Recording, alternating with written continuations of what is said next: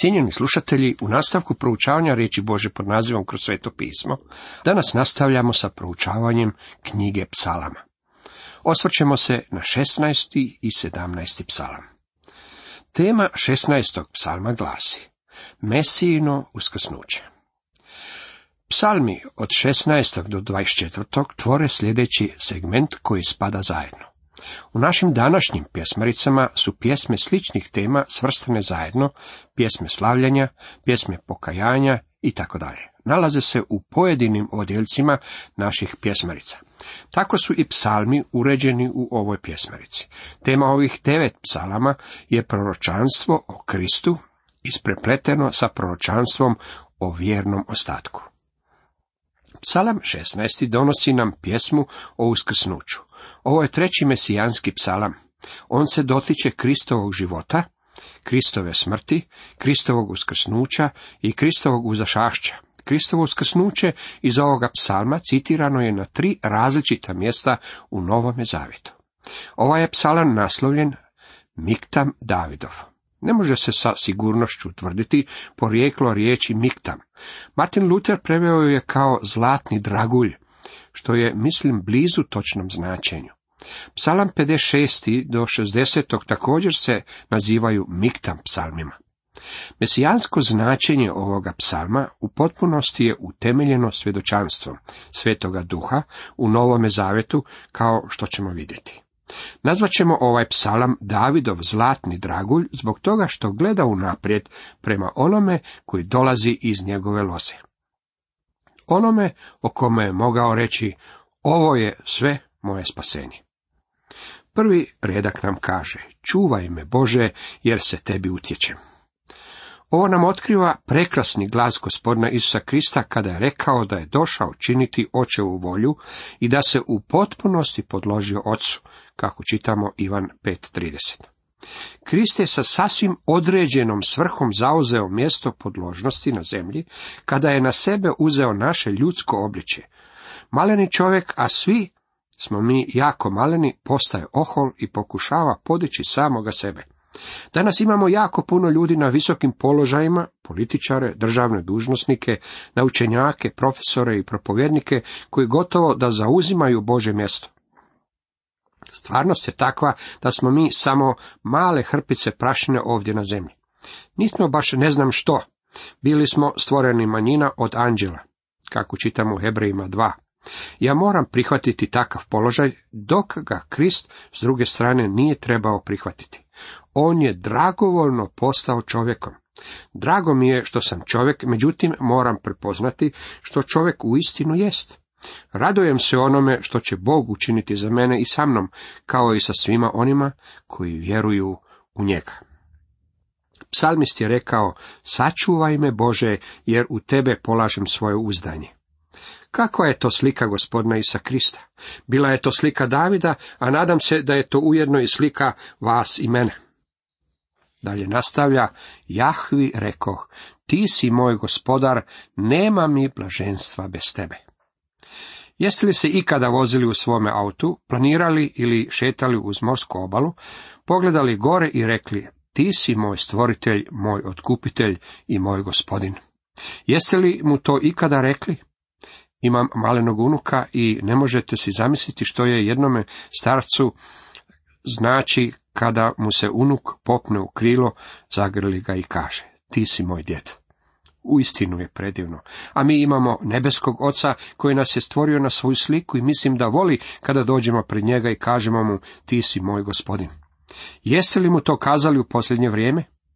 Nemojte biti poput okolih o kojima se govori u Mateju 7, Mnogi će mi u onaj dan reći, gospodine, gospodine, nismo li mi u tvoje ime prorokovali, u tvoje ime zloduhe izgonili i u tvoje ime mnoga čudesa i čudesna djela činili? Tada ću im reći to isto, nikad vas nisam poznavao. Idite od mene, vi što činite bezakonje. Ovi su ga ljudi nazivali gospodinom, a opće ga nisu poznavali. Kada ga je ja zovem gospodine, onda to želim i misliti. Dalje nastavlja, za svetima što su u zemlji sav plamtim od čežnje. Vidite, on je gospodin svojim svetima na zemlji. ova povlastica nije udjeljena svima, kao što nam sljedeći stih i ukazuje. Gomilaju patnje moje koji slijede bogove tuđe. Ja im ljevanica naljevat neću, ime im spominjat neću usnama. Gomilaju patnje moje koji slijede bogove tuđe. Zapazit ćete kako je riječ bogovi tiskana kurzivom u većini Biblija zbog toga što se radi o riječi koju su dodali prevodioci. Značenje je da slijede za drugim za koga misle da je Bog. Kakva je ovo slika? Boganin je imao ono što je nazivao svojim bogovima, a Davidovo vrijeme bili su to Dogan i Bal. Jako su mi smiješni ljudi koji tvrde kako oni nemaju nikakav kredo. Neki mi je čovjek rekao, ne vjerujem u imanje načela vjerovanja. Odgovorio sam mu, o da vjerujete. Vaš kredo je da ne vjerujete u imanje kreda. Ne možete si pomoći, već morate imati nekakvo načelo vjerovanja. Postojala je jedna crkva u središtu grada čija je jedna strana bila okrenuta prema ulici. Na toj strani stajao natpis nikakav kredo osim Krista. To je bio njihov kredo i to jako dobar, jako se radilo o pretjeranom pojednostavljenju. Osim toga, nisu govorili istinu kada su napisali tako nešto. Dalje čitamo, Jahve mi je baština i kaleš, ti u ruci držiš moju sudbinu. Na divnu zemlju padoše mi konopi, vrlo mi je mila moja baština. Kako divno. Jahve mi je baština.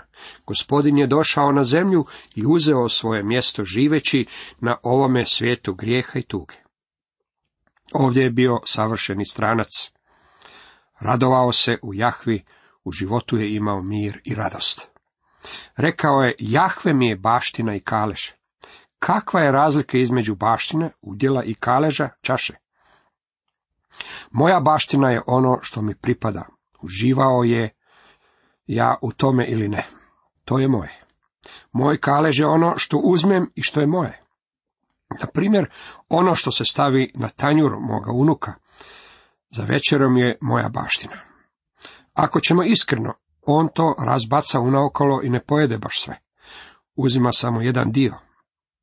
Dana mu je stanovita baština, ali je njegov kalež ono što je u stvari pojao. Mnogi ljudi u svijetu koje je Bog blagoslovio svakim duhovnim blagoslovom ne uživaju u tim blagoslovima. Njihova se čaša ne preljeva. Nemaju baš previše u svojim čašama. Bog želi da uživamo u svojim životima. Isus je rekao u Ivan 10.10, 10, ja dođoh da imaju život, da ga imaju u izobilju. Također je rekao u Ivan 15.11, to sam vam govorio da moja radost bude u vama i da vaša radost bude potpuna. Neki među nama ponekad se zabavljamo, međutim nije tako svo vrijeme. Moramo biti puni života i radosti svo vrijeme. U sedmom redku dalje kaže, blagoslivlja Jahvu koji me svjetuje, teme i noću srce opominje. Što mislite u noći kada ne možete spavati? Psalmist je razmišljao o gospodinu. Sada dolazimo do stihova koji se citiraju u Novome Zavetu.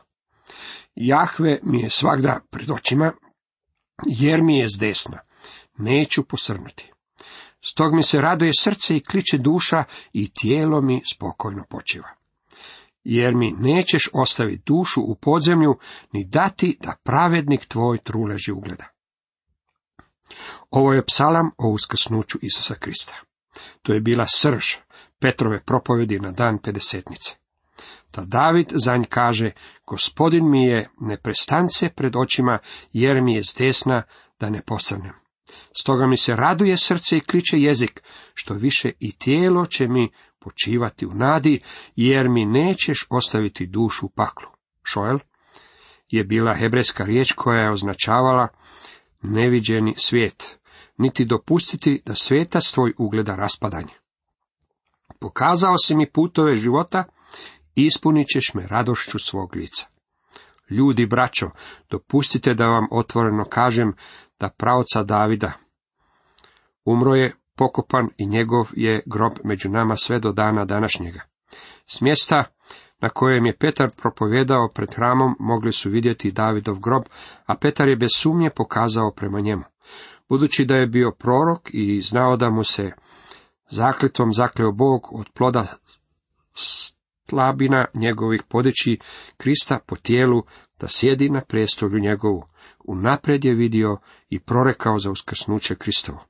Nije mu ostavljena duša u paklu, niti mu tijelo ugleda raspadanje, čitamo u dijelima dva. Petar je jasno rekao da psalam 16.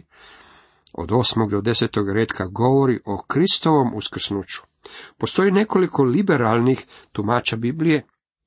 Jedan od njih je Perovne, koji su rekli kako se psalam 16. ne odnosi na Kristovo uskrsnuće. Kada liberalni teolog izjavi tako što, moram uzeti u obzir ono što je rekao Šimun Petar. Kada je Petar propovjedao na dan pedesetnice, nekoliko tisuća ljudi obratilo se Kristu i spasilo se, što je ujedno dovelo i do revolucije u rimskom carstvu. Imajući to na umu, poželim reći liberalnim teolozima, koliko ljudi dolazi Kristu putem vaše službe? To je istinski ispit. Šimun Petar rekao je da se psalam 16. odnosi na uskrsnuće Isusa Krista i ja mu vjerujem na riječ. Petar je još dodao na dan pedesetnice, toga Isusa uskrsio je Bog, čemu smo svi mi svjedoci. Desnicom, dakle, Božjom uzvišen, primivši od oca obećanje duha svetoga, izlio je ovo što sada gledate i slušate. Jer David nije uznesen na nebesa, da sam kaže, reče gospodin gospodinu mojemu, sjednim iz desna, dok ne položim neprijatelje tvoje za podnože nogama tvojim. Pozdana dakle neka znade sav dom Izraelov, da je Bog učinio i gospodinom i Kristom, tog Isusa kojeg vi razapeste. Dijela 2. Očito je da se psalam 16. odnosi na uskrsnuće gospodina Isusa Krista. Pavao je također citirao iz ovoga psalma. U dijeljima 13 rekao je, o čemu i drugdje kaže, nećeš dopustiti da svetac tvoj ugleda raspadljivosti. David pak, nakon što je svome naraštaju poslužio po volji Bože, usnu i bi pridodan svojim ocima i vidje raspadljivost, ali onaj koga je Bog uskrsio ne vidje raspadljivosti. Vidite, i Pavao je također rekao da je ovo psalam o Isusovom uskrsnuću. Ono što nalazimo u ovome psalmu je stvarno izuzetno. U osmome stihu nalazimo Kristov život. Jahve mi je svagda pred očima, jer mi je s desna neću posrnuti. To je, dragi moji prijatelji, bio put kojeg je slijedio dok je bio na zemlji. To je put kojim i ja osobno želim kročiti. Zatim u devetome stihu vidimo Kristovu smrt. Stog mi se raduje srce i kliče duša i tijelo mi spokojno počiva. Umro je na križu, znajući da će ga Bog uskrsnuti od mrtvih. U desetome stihu nadalje nalazimo opis Kristovog uskrsnuća. Jer mi nećeš ostaviti dušu u pozemlju, to jest u grobu, ni dati da pravednik tvoj truleži ugleda. U jedanestome stihu nalazimo Kristovo uzašašće. Pokazat ćeš mi stazu u život, puninu radosti pred licem svojim, sebi s desna, blaženstvo vječno. Kao što možete vidjeti, ovo je predivan psalan o uskrsnuću, a kao takav upotrebljen je i u Novome Zavitu. Kristovo uskrsnuće jasno je prorokovano u ovome veličanstvenom mesijanskom psalmu. Cijenjeni slušatelji, toliko iz 16. psalma. U nastavku pogledano što nam kaže 17. psalam. Tema 17. psalmu glasi Davidova molitva kada se našao u velikoj opasnosti. Psalam 17. naslovljen je molitva Davidova. Postavlja se pitanje kada je bio napisan. Čini se da je riječ o molitvi koja je izrasla iz Davidovih iskustava u pustinji. Vjerojatno je možemo povezati sa vremenom kada je Šaul sa svojim ljudima gotovo uhvatio Davida. Ovaj psalam otkriva nam Davidovo pouzdanje u Boga, međutim u konačnici gledano, psalam prvenstveno govori o gospodinu Isusu Kristu. Ovaj psalam također može biti i molitva za nas danas, kada se nađemo u sličnim situacijama kušnji, tjeskobe ili opasnosti. Dok ćemo proučavati ovaj psalam, imajte na umu da se nalazimo u novome nizu koji proročki govori o Kristu. Na koncu ovo je knjiga o njemu. Prvi redak. Počuj Jahve pravedni i vapaj mi poslušaj. Usliši molitvu iz usta iskrenih. Ovo je Davidova molitva, vjerojatno kada ga je progorio kralj Šaul i život mu je u opasnosti. Ova molitva dolazi iz njegova srca i rekao je baš ono što je mislio. U njoj nema pretvaranja. On govori iz usta iskrenih. Drugim riječima, u onome što će reći neće biti nikakve neiskrenosti. Drugi redak, od tebe nek mi dođe presuda, tvoje oči vide što je pravo. Voljan je da gospodin izvaže cijelu stvar. Neka tvoje oči vide što je pravo. Ne znam kako je sa vama, ali ja od Boga ne tražim pravdu. Tražim milosrđe. Ono što je većini nas potrebno od Boga jest upravo milosrđe. Treći redak. Istraži mi srce, pohodi noću, ognje me iskušaj, al u meni nećeš naći bezakonja. Ne sagrešiše usta moja. Zanimljivo je zapaziti da kada je Bog iskušavao Davida, pronašao je nešto, a kada je iskušavao mene, također je pronašao nešto. Imam osjećaj da kada je ispitao vas, također je pronašao nešto. Ove riječi prvenstveno valja primijeniti na Krista. Kada psalmis u prvome stihu govori o molitvi koja ne izlazi iz lažljivih usta, onda je to savršena slika našeg savršenog gospodina. Petar je o gospodinu rekao u prvoj Petrovoj 2.22, on koji grijeha nije učinio, niti se našla prijevara u ustima njegovim. Petar nastavlja o Kristu i kaže u drugom poglavlju 23. redku prve Petrove, koji vrijeđan nije za uzvrat vrijeđao, mučen nije prijetio prepuštajući sve onomu koji sve sudi pravedno. Četvrti redak kaže, kao što griješe ljudi, po riječima usta tvojih čuvah putove zakona. Na engleskom prevod glasi, usta se moja ne dohvaćaju dijela ljudi, po riječima usta tvojih sačuvao sam se od puteva zatornika. Zatornik nije nitko drugi nego Sotona. Zbog njegove nazočnosti u svijetu svako bi Bože dijete trebalo biti na oprezu. David se nalazio na neprijateljskom teritoriju, čega je bio u potpunosti svjestan kada se sakrivao pred kraljem Šaulom. I mi se nalazimo na neprijateljskom teritoriju, zemlja je sotonino okruže. Crkvi u Pergamu gospodin je rekao, čitamo u otkrivenju 2.13, znam tvoja djela i gdje prebivaš, ondje gdje je prijestolje sotonino. Ne znam gdje vi živite, ali mnogi misle da je upravo ovdje Sotonino prijestolje. Naš gospodin nije upao u Sotoninu klopku kao što je to sa nama često slučaj. Peti i šesti redak dalje nastavljaju, korak mi čvrsto prionu za tvoje staze, ne zasta mi noga na putima tvojim. Zazivam te Bože, ti ćeš me uslišit, prioni mi uho i čuj riječi moje. Delić prevodi šesti stih na sljedeći način. Kao takav, jedan, jadan sam ti ja, ja te zazivam, a ti me čuješ. David je znao da je saslušan. Gospodin Isus Krist poistovjetio se sa onima koji su njegovi. Kada je molio, Boga je čuo. Možemo biti sigurni, dragi moji prijatelji, da Bog čuje i uslišava i naše molitve kada se nalazimo u nevolji. Dalje čitamo, proslavi na meni dobrotu svoju ti koje od dušmana izbavljaš one što se utječu desnici tvojoj. Čuvaj me kao zjenicu oka, sakri me u sjenu krila svojih. Godinama ranije Bog je upotrebio sličan izraz kada je rekao, vi ste vidjeli što sam učinio Egipćanima, kako sam vas nosio na orlovskim krilima i k sebi vas doveo. Izlazak 19.4. To je slika mjesta na koje smo i mi stavljeni u sjenu njegovih krila. Godinama kasnije gospodin Isus rekao je o Jeruzalemu, Jeruzaleme, Jeruzaleme, ti koji ubijaš proroke i kamenuješ one koje si ti poslani, koliko li puta htjedoh okupiti djecu tvoju, kao što kvočka okuplja piliće pod krila i ne htjedoste. Matej 23.37 Zapazite da je ovdje upotrebljen izraz krila. To je također slika koju nam daje David. I nastavak psalma glasi, od zlotvora što name nasrću, dušmani me bijesni opkoljuju. Bešćutno srce zatvaraju i ustima zbore naduto. Koraci njini sad me okružuju, smjeraju da me na zemlju obore.